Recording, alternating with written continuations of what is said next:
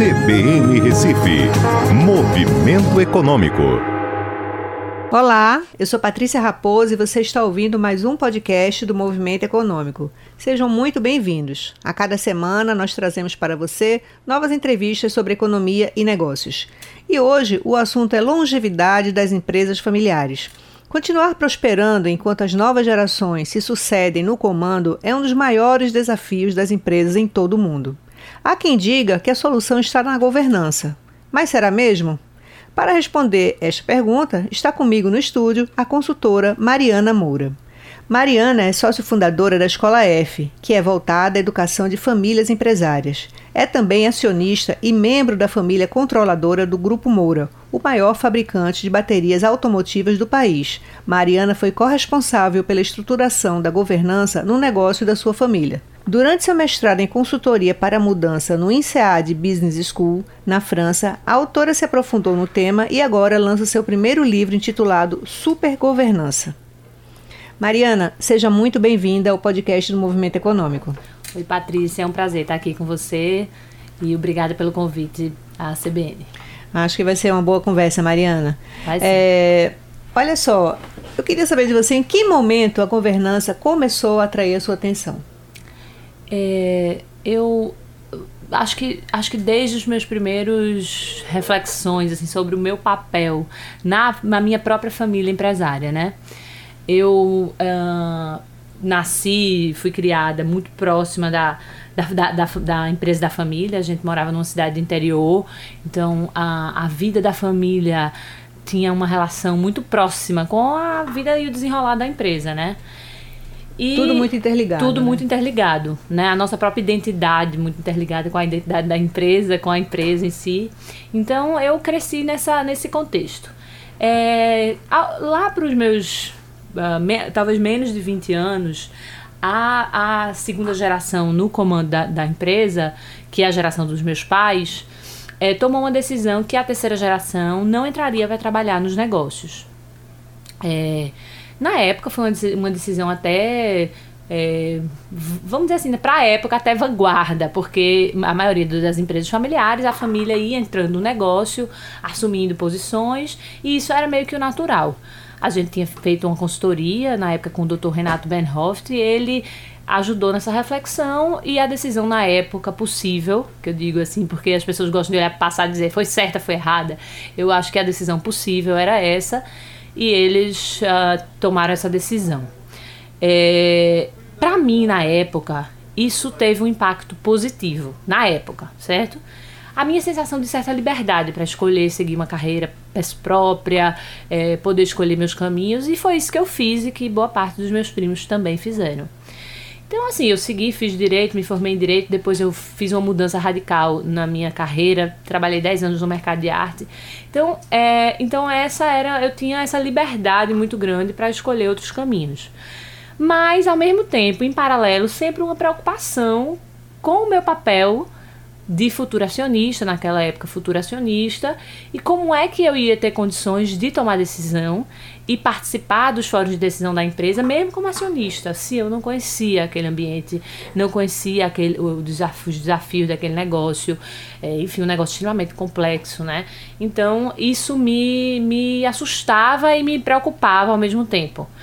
Mas de, com o tempo, lá, acho que na, na, nos meus começos dos 20 anos, eu comecei a usar essa preocupação para uma coisa um pouco mais ativa, no sentido de buscar mesmo informação, buscar exemplos de outras empresas. Então, com a ajuda dos meus tios, que também estavam é, refletindo muito sobre esse futuro e como é que essa geração que tinha se, se tornado distante dos negócios um dia seria capaz de assumir o comando da empresa, não comando na, necessariamente na gestão, mas um comando como dono, né, como proprietário do negócio, que também é extremamente desafiador. E aí, é, ele, a gente, com esse incentivo, eu fui fui buscando é, buscando outros exemplos, buscando é, o que é que existia, vamos dizer assim, o que é que se falava sobre empresas familiares e cheguei em governança, nesse tema governança, né? E aí o que, o, que as, o que as escolas de negócios, e eu fiz vários programas aqui no Brasil, fora, fui para Kellogg é, em, em Chicago, ali perto de Chicago, é, é, Então, assim, fiz vários programas nessa área, muito com foco em governança de empresas familiares. E aí, é, esse tema foi virando para mim uma espécie de caminho possível. Eu comecei a enxergar ali uma possibilidade. Ah, esse não é um problema só nosso, esse é um problema que as grandes empresas do mundo enfrentam. E como é que se prepara um bom acionista? Como é que se prepara alguém para ir para o conselho de administração ou para assumir uma posição num, comitê de sócios com responsabilidade, com, com capacidade de contribuir? E aí foi essa nossa jornada de tentar criar caminhos alternativos para que isso acontecesse. Como a gente começou a pensar nisso muito cedo, eu, eu diria, eu acho que a gente conseguiu, em parte, sim, e está conseguindo é, ter um bom resultado. Então, hoje a gente tem uma terceira geração muito próxima, no sentido próxima do negócio, conhecendo e tendo acesso, é, com suas carreiras paralelas, e alguns deles mais próximos ainda. Então, hoje a gente tem duas pessoas no conselho de administração, eu coordeno o conselho de sócios. Então, a governança, para mim, aí fazendo esse link mais direto com a sua pergunta, de fato fez muito sentido nessa, nessa minha. Na, clareando para mim que existiam mecanismos e formas de, de criar um outro, um outro, uma outra alternativa. Ou seja, o que é que eu estou falando de outra alternativa? Existe um afastamento total é, ou existe alguma forma de aproximar essas novas gerações para preparar para estar no comando, sem necessariamente estar atrapalhando na empresa, no dia a dia do negócio. E agora você lança o livro Super Governança, que é. deve estar chegando em breve às, às livrarias, né? É. E questiona, é. né? Por que você questiona? É. O seguinte, quando eu fui é, fazer meu questiona mestrado... Questiona a governança. Exatamente. Eu não questiono... É engraçado, eu não questiono a governança em si. Eu tenho uma preocupação grande com a governança ser vista como fim em si mesma. Eu comecei a, a perceber um fenômeno nos meus clientes, na nossa própria realidade da família empresária, nas discussões, nas escolas de negócios, em todo lugar que governança, e aí governança corporativa, mas governança familiar, e no livro eu explico tantas diferenças com a origem da governança, por que a governança virou uma ferramenta útil para as empresas familiares, já que ela surgiu no, no mercado aberto, né, das companhias abertas. Então, como é que houve essa transição? Por que usar essas ferramentas em companhias fechadas? Então, eu, eu até explico toda essa, essa lógica e por que isso fez sentido. O que eu questiono é que ela passou a ser uma encarada como uma solução definitiva, como algo como uma solução mágica. E aí é por isso meu termo super governança. Super governança não existe. Então a brincadeira do título do livro é isso. Então se você é, compra o livro pra, é, achando que vai encontrar uma fórmula pronta de uma super governança que vai lhe proteger de todos os problemas, eu vou lhe dizer que isso realmente não existe. Aí parece óbvio, mas é, é isso é, comecei a discutir. Eu comecei a discutir esse tema, trouxe esse tema para pesquisa e, em paralelo, comecei a ver também outros pesquisadores trazendo é, à tona esse problema. Qual, é, qual é o eu, maior desafio que você vê na governança? É, o maior desafio é fazê-la ter sentido, fazê-la estar tá ligada a, a um propósito de fato. O que é que eu vejo, para explicar um pouquinho melhor? O que eu vejo hoje é um mercado que achou muito interessante vender para esse é, público de empresas familiares um medo. Primeiro, o, a pesquisa de John Ward, que é uma pesquisa super famosa, que diz é, que 13% das empresas não passam para a segunda gera, para terceira geração e que 4% não passam para a quarta geração. Isso foi sendo é, disseminado como se fosse uma verdade absoluta. E não era bem isso que a pesquisa dizia. A essência dessa pesquisa era dizer que as empresas que, que conseguiam, é, as, as empresas familiares que conseguiam passar de uma geração para outra, eram empresas que conseguiam inovar. E esse era um dado secundário, esse dado de que é, 13%, 4% não passavam para as gerações seguintes, porque não era o foco da pesquisa de, de criar um determinismo nesse sentido. Até porque ela não estava comparando com empresas de não familiares para poder gerar uma estatística que fosse válida para ser generalizada dessa forma. Mas isso foi muito útil para o mercado vender solução pronta. Mas né? a inovação, quando ele coloca aí, é inovação na gestão ou inovação nos processos? Inovação de maneira geral, capacidade de se adaptar, capacidade de se adaptar a mudanças, capacidade de olhar para o futuro, de, de olhar, pro, de planejar. De, de, de, de, ter uma clareza na sua estratégia. Um contexto global Num de inovação. Exatamente. Então, ele, ele focava muito mais na capacidade de planejar, falava muito de planejamento estratégico. empresas que tinham capacidade de ter visão estratégica, de, de se adaptar a mudanças e, e, e até se antecipar a mudanças. Mas aí o que é que aconteceu? Esse, isso virou um medo. Então, isso virou uma grande, vamos dizer assim, um, um grande slogan para vender medo, né? E o, o terreno fértil para a gente oferecer o quê? Uma solução para esse medo, né? Você tem um medo, um medo de. O que é esse medo? Por que esse medo é tão grande? Quando você fala em empresa familiar, você fala em família. Então é como a empresa falir é a família é, é, é, mais do que uma empresa falir, é a família que vai estar é, é, tá sob risco. É, então, aquele medo de não, não prover a família, de não dar continuidade ao bem-estar da família. Então, isso tomou muito conta das pessoas, das pessoas envolvidas nas empresas familiares. Então, imaginar que a empresa não vai conseguir, que vai haver uma falência, é imaginar um trauma muito grande para a própria família. Então, é, esse drive que, que se criou para buscar uma solução pronta é o que eu questiono. Então, o que é que eu vi? Muitas famílias empresárias focando muito em governança como solução, como, como fim e não como ferramenta. Hum. Então, eu, eu vou ter a melhor governança eu vou, é, eu vou cumprir com todo o checklist que manda o Instituto Brasileiro de, de, Governança Corporativa, porque isso vai resolver meus problemas. No seu livro você fala que é, isso é, é colocado como um fator principal e os dilemas não são observados, né? Exatamente. Fala um pouco sobre esses dilemas. É exatamente isso. Então, às vezes, a, criar as estruturas e focar nas estruturas afasta você dos problemas reais. Então, vou dar um exemplo não querer encarar um familiar que é, tem um cargo executivo na empresa, mas que não está preparado para aquela função.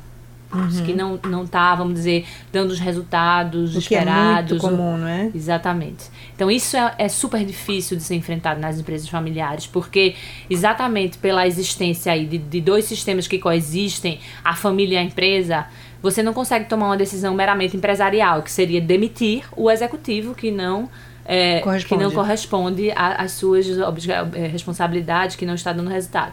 Mas ali é um filho, um sobrinho, e aí você já não consegue tomar essa decisão porque ela tem implicações na família.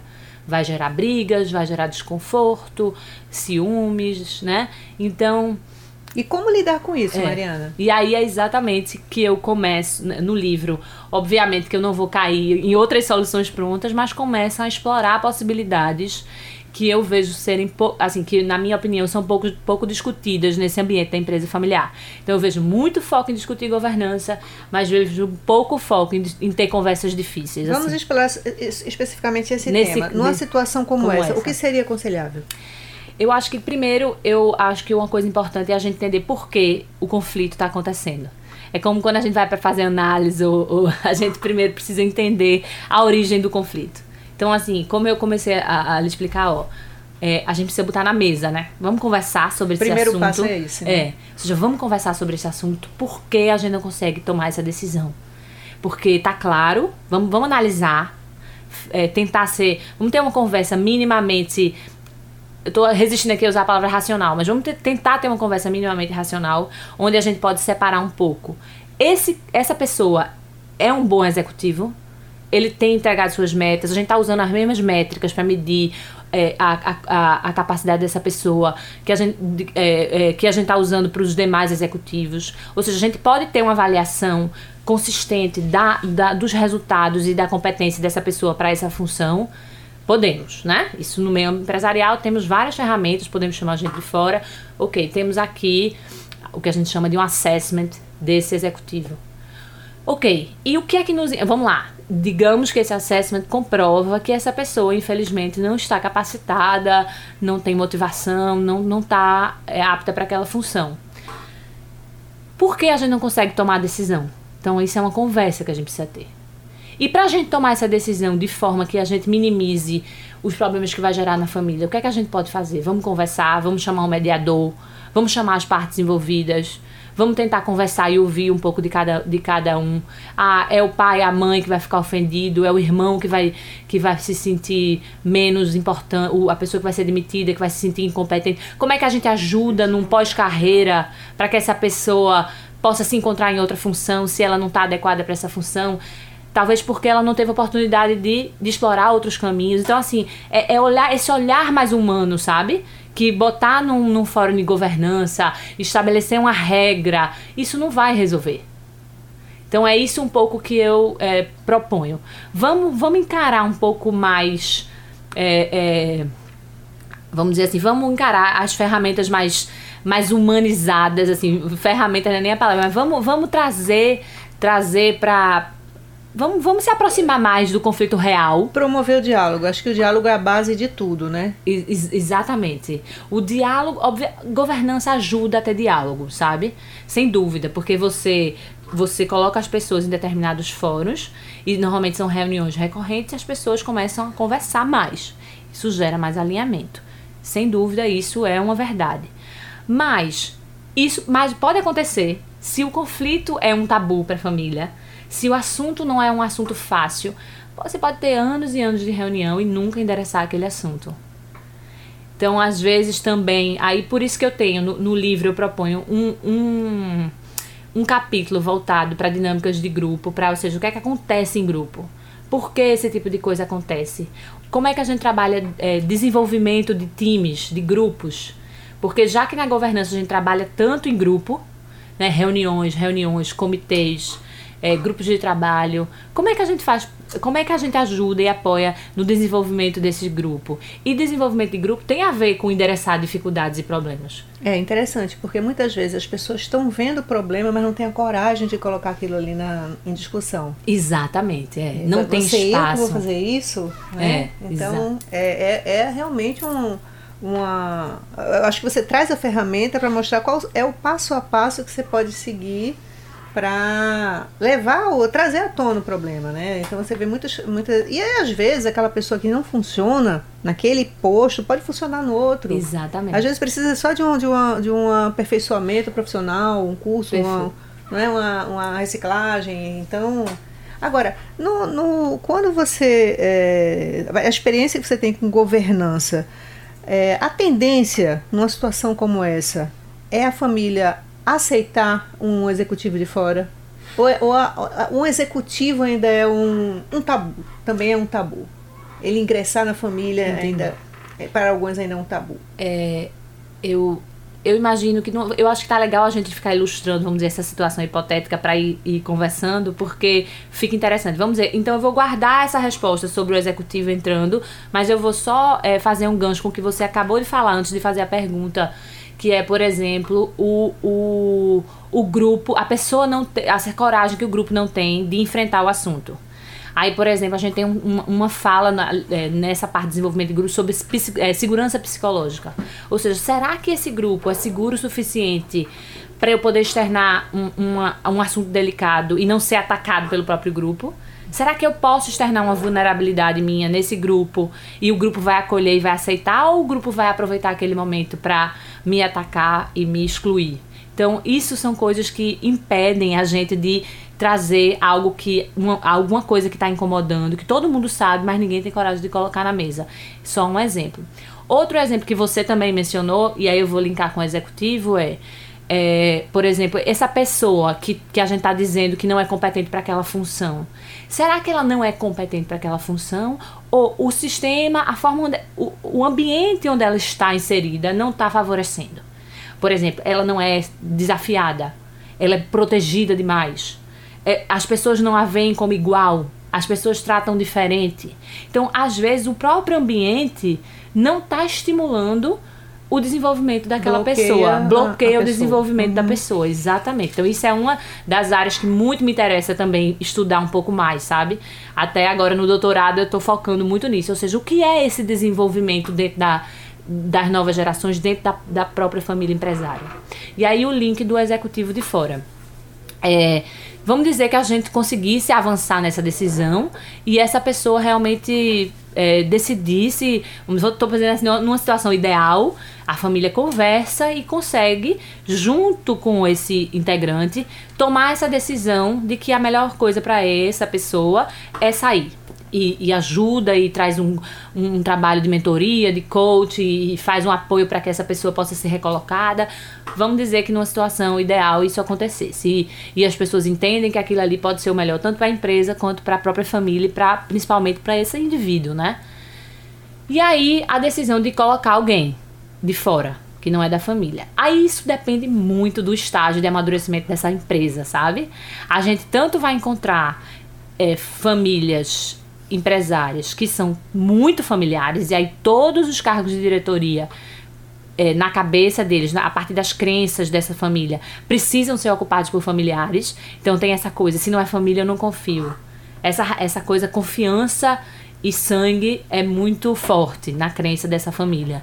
Então isso é um dificultador, né? Uhum. Porque aí você precisa realmente estar tá preparando pessoas é, é, na própria família para assumir os cargos. Para assumir os cargos. E isso é quase insustentável, né? Quando a empresa, se a empresa pretende crescer e tal. Mas isso é uma realidade ainda, acho que é muito presente. É, digamos que a empresa já tem. Normalmente a gente encontra uma situação mais comum é encontrar um mix, né? Que empresas que têm já executivos de fora e alguns familiares. Então, aí nesse caso já é bem mais fácil. Aí seguiria um processo normal de contratação de executivos. Quando a gente está falando de executivos de diretoria, é uma coisa. Uma coisa é a gente chamar, a gente contratar um CEO de fora. Isso é um tema à parte, assim, né? Nas empresas familiares. Porque esse é uma posição extremamente é, desafiadora, né? Alguém que assume a presidência ou o cargo de CEO. Vai comandar, né? Alguém que puxa para si o comando, né? Exatamente. Essa deve ser a parte que mais incomoda. Exatamente. E essa pessoa vai precisar ter um, ter um link muito bom com a família. E, e essa capacidade de também entender é, o que tá o que é que tá nas, nas entrelinhas sabe? É, ele precisa ele não vai poder ele não pode esquecer o que é que tá acontecendo com a família porque a família está decidindo dessa forma é, quais são as motivações é muito desafiador. Mariana, nosso tempo acabou, mas eu observo que o seu livro ele é, é ele é muito importante. Ele, ele traz uma grande colaboração não só para as famílias empresárias, mas para qualquer tipo de negócio. Porque esse tipo de problema que nós discutimos aqui, é todos esses problemas, eles acontecem em qualquer empresa. É verdade. É verdade? É então, verdade. assim, eu Nunca acho que. tinha pensado dessa forma. Eu acho que vai ser um, um, uma, realmente uma grande contribuição e vai ser um sucesso. Muito obrigada, Patrícia. Foi um prazer. Prazer Passou foi bem rápido. Passa rápido, mas olha. eu falei é um demais. Tema, é um tema que rende e a gente pode trazer é. ele de volta em outras oportunidades. Foi um prazer receber você aqui. Foi um prazer também para mim. Muito obrigada. Obrigada. CBN Recife. Movimento Econômico.